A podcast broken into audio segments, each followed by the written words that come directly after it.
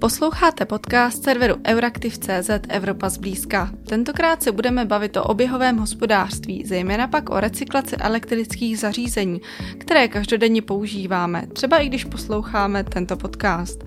Moje jméno je Aneta Zachová, jsem šéf-redaktorkou Euraktivu a hostem dnešní epizody je David Beneš, manažer a podnikatel v oblasti odpadového hospodářství. Dobrý den, pane Beneši, děkuji, že jste přijal pozvání do Evropy zblízka.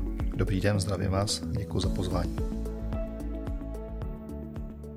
Pane Beneši, Evropská unie přijala poměrně nedávno zelenou dohodu pro Evropu, takže Evropa má teď tu svoji strategii, jak se zbavovat eh, škodlivých emisí a tak podobně.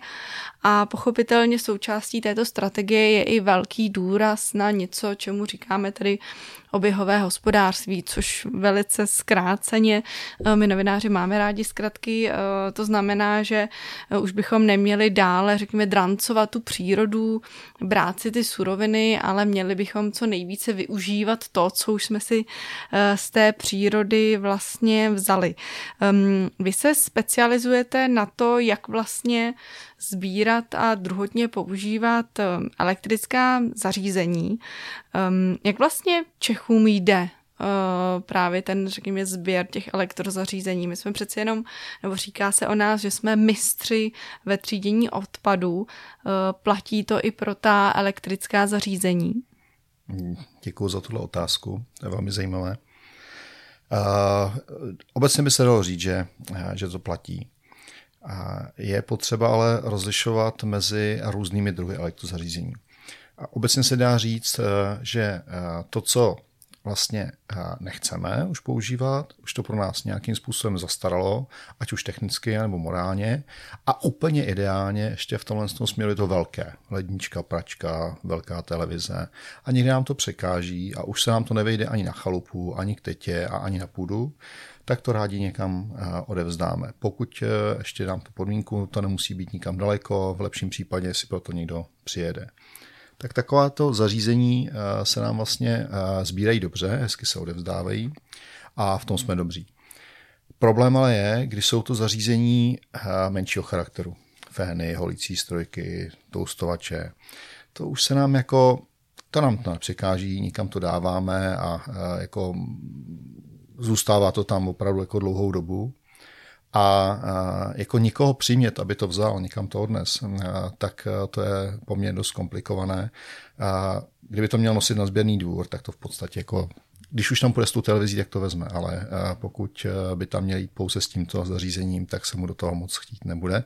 Proto jsou někdy sběrné kontejnery, které někdo využívá, a mohou být na ulici, mohou být v práci, mohou být ve školách a tak dále. Takže jako jsou určitě i cesty, které už se daly najít, aby vlastně ten občan to měl takzvané jako příjemné, nemusel tím příliš jako složitě vyvíjet nějakou aktivitu a mohl to někam odníst. A problém ale můžou být například zařízení, které můžeme dát do skupiny, kde ten člověk tomu má nějaký eh, efekt cenosti. Klasický ukázka, mobilní telefon. Mobilní telefon není jako klasické zařízení, to je prostě náš kamarád, náš partner, prostě velmi, velmi eh, jako jako blízký partner, eh, který s námi prožívá velmi jako citlivá jako životní části, nějaké citlivé, kde fotíme, sdílíme, nahráváme a, a vůbec nám překáží. To znamená, že jako, my jsme se pořídili za poměrně jako velké peníze a společnost nás nutí k tomu ho jako obměňovat, protože potřebujeme být in v rámci té technologie a proto ty starší zařízení odkládáme. Ale oni nám nikdy nepřikáží a my je dáváme do šuplíku, rádi se k ním vracíme, nechceme se jich zbavovat a jako přimět někoho, aby odevzdat ten mobilní telefon je opravdu velmi složité, velmi náročné.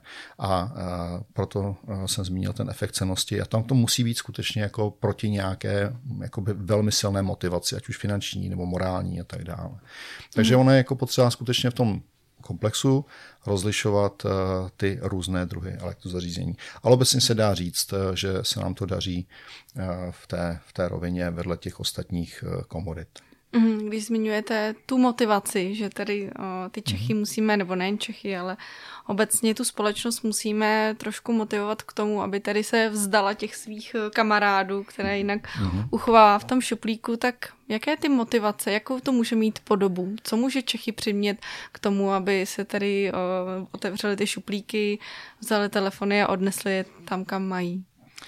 Výborně se osvědčilo vlastně ten, ten model jako dones svůj starý, dostaneš nějakou slevu na nový. A pokud e, by fungoval ještě e, nějaká služba by fungovala, kdyby třeba přeneslo data, zálohová data, e, tak to už jsou jako služby, které by ty lidi přesvědčili k tomu, ano, donesu, vrátím a má to pro mě smysl.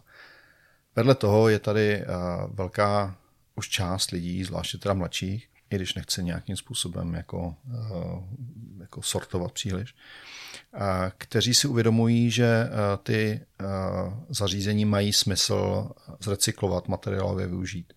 Ty zařízení mají v sobě materiály, které se dají použít pro výrobu buď nového elektrozařízení nebo i do nějakých jako jiných částí výrobků a proto ty materiály se snažíme nějakým způsobem získávat. Takže jako eh, řekl bych, že to je, eh, jsou to tyhle ty dvě věci, které eh, motivují ty lidi k tomu, aby odnášeli ty věci tam, kam mají a nějak smysluplně s nimi nakládali. Mm-hmm.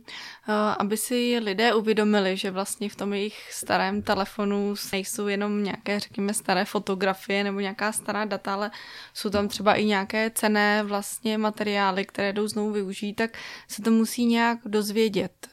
Jak vlastně vůbec probíhá nějaká, řekněme, edukace, nějaké vzdělávání lidí právě v oblasti mm, sběru elektrozařízení a jejich dalšího využití?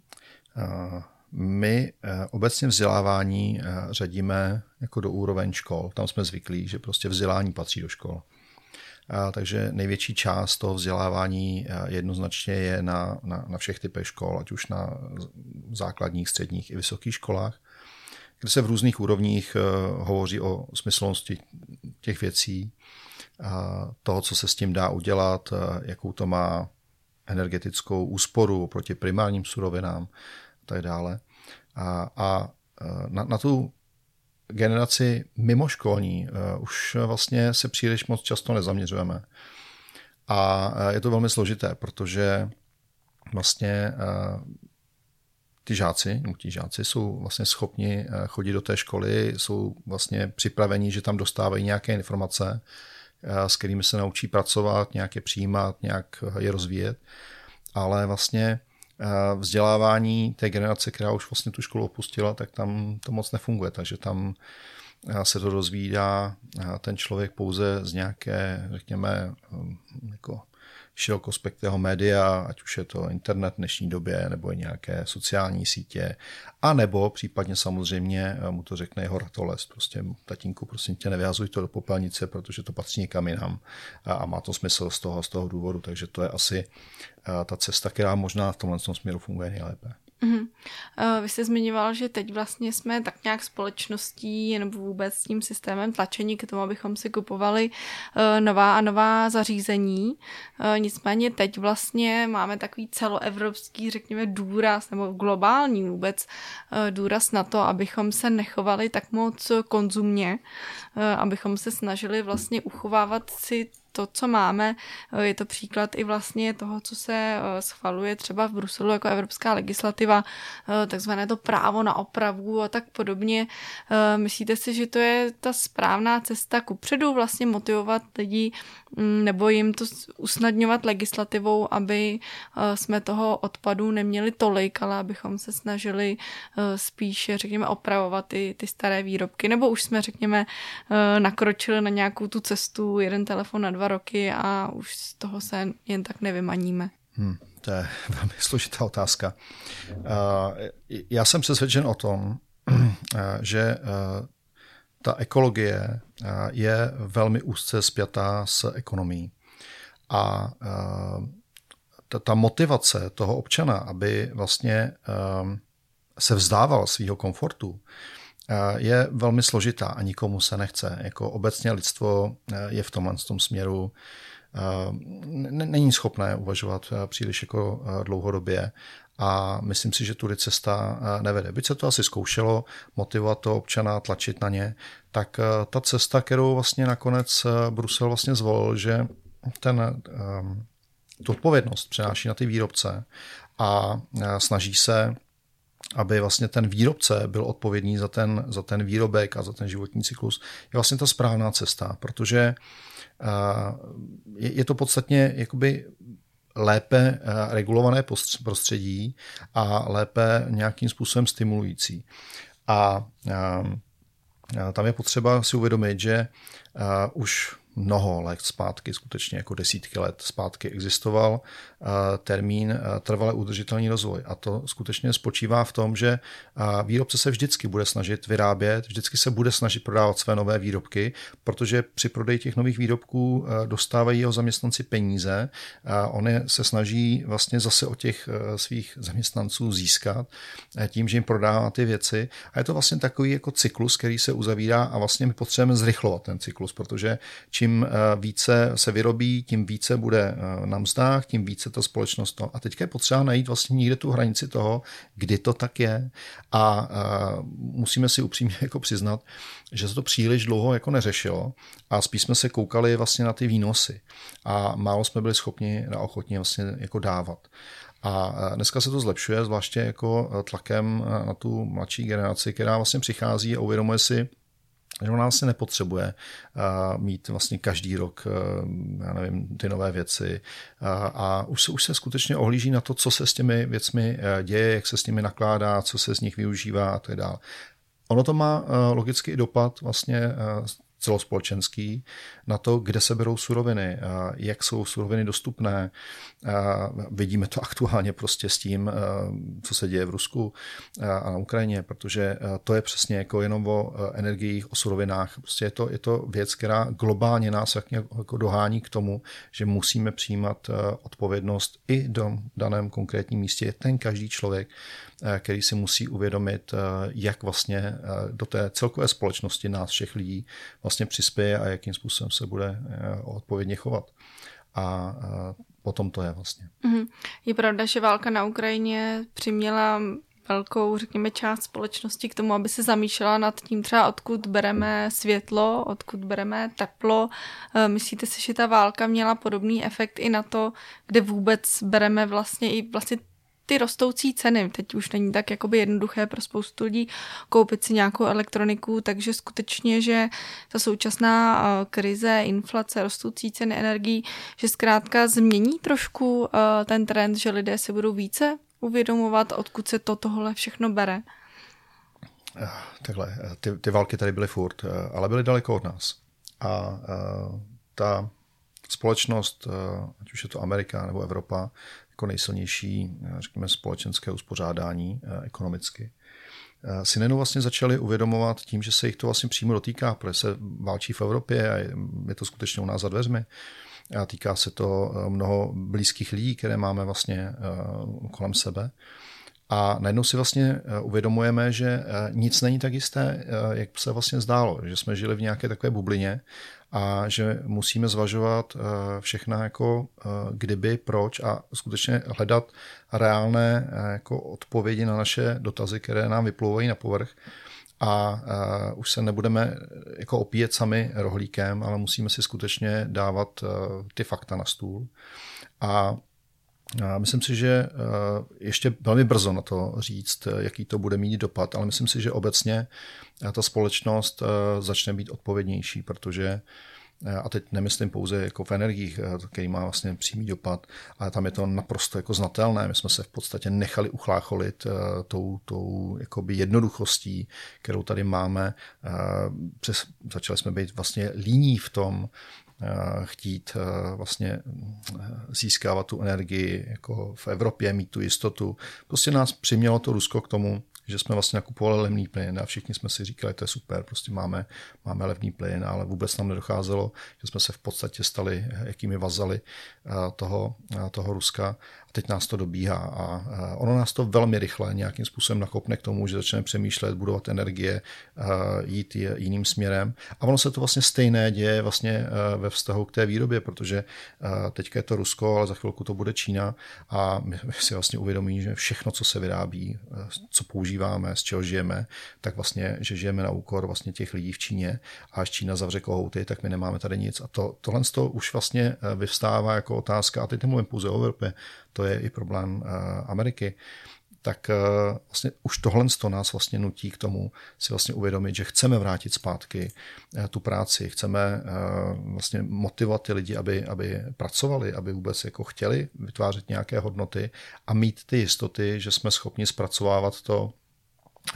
u nás doma a najít vlastně ten tok těch materiálů zpátky, aby to zůstávalo u nás a vyrábělo se to u nás. A to je vlastně trend, který očekávám, že se, že se stane. Mm, takže můžeme i říct, že oběhové hospodářství nám vlastně pomáhá se zbavit uh, té závislosti na Rusku, Číně a dalších, řekněme, mocnostech nebo dalších hráčích, kteří můžou být potenciálně nebezpeční. Takhle, oběhové hospodářství uh, asi primárně nemělo za cíl uh, jako toto, uh, to si nemyslím. Oběhové hospodářství je vlastně přirozená záležitost, která se dělá za našich dědů, kteří takto hospodařili, protože oni si nemohli jako dovolit hospodařit tak, že něco, co se dá využít, vyhazovali. Oni využívali maximum, protože to takhle bylo. A my se teďka strašně dlouhou dobu máme velmi dobře. Skutečně nikdo si to z nás neuvědomuje, nebo respektive uvědomuje, ale jako prostě hřešíme na to a máme se všichni nadmíru dobře a není to jako zasloužené, že to tak to řeknu skutečně jako pro Evropu i Ameriku, není to zasloužené, my si to prostě nezasloužíme. My, my žijeme z toho, co tady naše generace vlastně vybudovali a žijeme z toho know-how, které jsme vlastně tady nazbírali a která vlastně velmi úzká skupina lidí vlastně drží, ale to je jenom otázka času, kdy to tady zakrní a přesune se to prostě zase zpátky do Číny. Veme si prostě e, celou tu historii toho světa, jak to tady vlastně fungovalo. To je furt takový koloběh. Jakmile se lidi mají dobře, zleniví, e, zakrní pak už je to zase nakopne a pak už zase pracují, pak se vzdělávají a pak zase jsou dobří. To je prostě takový eh, koloběh eh, toho lidského života. Eh, takže vrátím se zpátky k té vaší otázce. To oběhové hospodářství je vlastně logické vyústění a uvědomění si toho, že nechceme vyjazovat něco, co má svoji hodnotu a snažíme se to naučit vlastně zpátky používat a, využít to maximální možné míře. Mm-hmm. Byť e, část společnosti si to možná neuvědomuje, že tohle všechno je potřeba dělat, tak uh, pořád tu máme to naše evropské společenství, které nás vlastně k tomu um, neúplně tlačí, protože přece jenom všechno, co uh, Evropská unie dělá, tak je výsledkem dohody členských států a zástupců v Evropském parlamentu a teď tu máme i, řekněme, nějaké cíle, Eh, pro to, jak se vlastně eh, třeba nakládat zrovna s tím elektroodpadem, se kterými jsme tady eh, začínali. A Evropská unie nám vlastně stanovuje po dohodě s těmi všemi partnery konkrétní cíle, vlastně konkrétní procenta, kterých třeba má ta země dosahovat a nejde jenom o elektroodpad, jde i o emise, jde zkrátka celou škálu věcí. Když se podíváme na ten elektroodpad, tak tam pokud se nemýlím, si Evropa dala nějaký kolektivní cíl, že se sbírá 65% elektroodpadu, který tedy se objeví eh, na trhu. Jak se nám daří vlastně plnit eh, tyhle cíle, které jsme si v rámci Evropy dali? Ehm, v České republice se nám to eh, daří. Otázkou je, jakým způsobem se to bude dál vyvíjet ve vztahu k tomu, co, se, co jsme diskutovali před chvilkou, to, co děje na Ukrajině a tak dále ta ochota samozřejmě kupovat nové, vracet eh, je trošku složitější a dá se očekávat, že eh, i v České republice budeme mít eh, nějaký pokles. té míry toho sběru, což je logické vyústění vlastně jakési hospodářské síly toho, jestli občan chce kupovat nové zařízení nebo, nebo nikoli. Je potřeba si uvědomit vlastně to, co jste vyzmínil na začátku. Ten, ten Brusel já vnímám jako dvě části. Jednu část politickou, která je samozřejmě velmi ovlivněná tím, jak politický systém obecně funguje. K tomu se teďka nechci vyjadřovat, je to velmi složité a, a nespadá to do nějakého oběhového hospodářství. Ale pak je tam část eh, lidí, kteří jsou eh, skutečně odborníky, přemýšlí, eh, snaží se, jsou schopni pracovat s daty, analyzovat ty data a vlastně přicházet s nějakými konstruktivními nápady. Dělají to dobře tím, že komunikují se svazy výrobců, zpracovatelů a všech těch složek vlastně v, té, v tom celém oběhovém hospodářství tak aby vlastně eh, byli schopni s nimi vydiskutovat eh, ty, ty míry, které se vlastně mají nastavit. Aby to zase nebylo moc a ani málo. To znamená, aby vlastně na to byl prostor a byl schopný to někdo zaplatit, aby to dávalo smysl. Já myslím, že ta diskuze na této úrovni je velmi věcná, otevřená a smysluplná.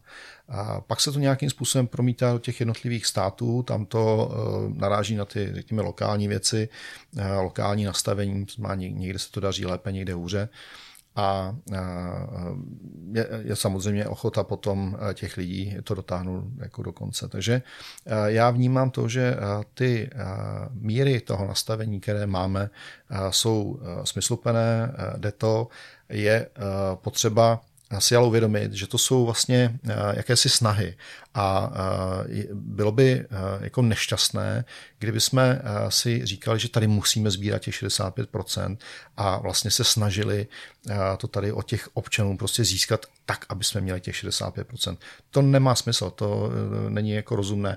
My si musíme uvědomit, že vlastně ty ten, ten systém, ty kolektivní systémy, které to vlastně pro ty výrobce zajišťují, eh, tak jejich jako primární odpovědnost je vlastně vytvořit tady prostor pro to, aby občan měl možnost vrátit cokoliv nechce. Eh, a nějak ho stimulujeme k tomu, aby vracel toho víc a, neměl to v těch šuplících, neměl to na chloupách, neměl to na půdách. Tam to smysl má, ale aby jsme jako se s nimi přetahovali o to, brali jim ty nové věci, které ještě chtějí používat a nutili je vlastně prodá, kupovat nové, to, to smysl nemá. Tam si myslím, že bychom zacházet neměli a proto bychom se měli na to číslo koukat jako na nějaké doporučení a nikoli na nějakou takovou mantru, kterou musíme za každou cenu prostě splnit.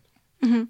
A když jsme u těch eh, čísel toho naplňování, tak eh, aby to mělo smysl, tak samozřejmě, jak říkáte, tak eh, nesmíme to od těch lidí, řekněme, nějak tahat násilím, ale mělo by to všechno vlastně zapadat do nějakých přirozených cyklů. Tak co podle vás by se dalo tady v Česku udělat vlastně proto, aby tady jsme ten sběr měli efektivnější, než ho máme teď, byť, jak jste říkal, tak na tom nejsme vůbec špatně.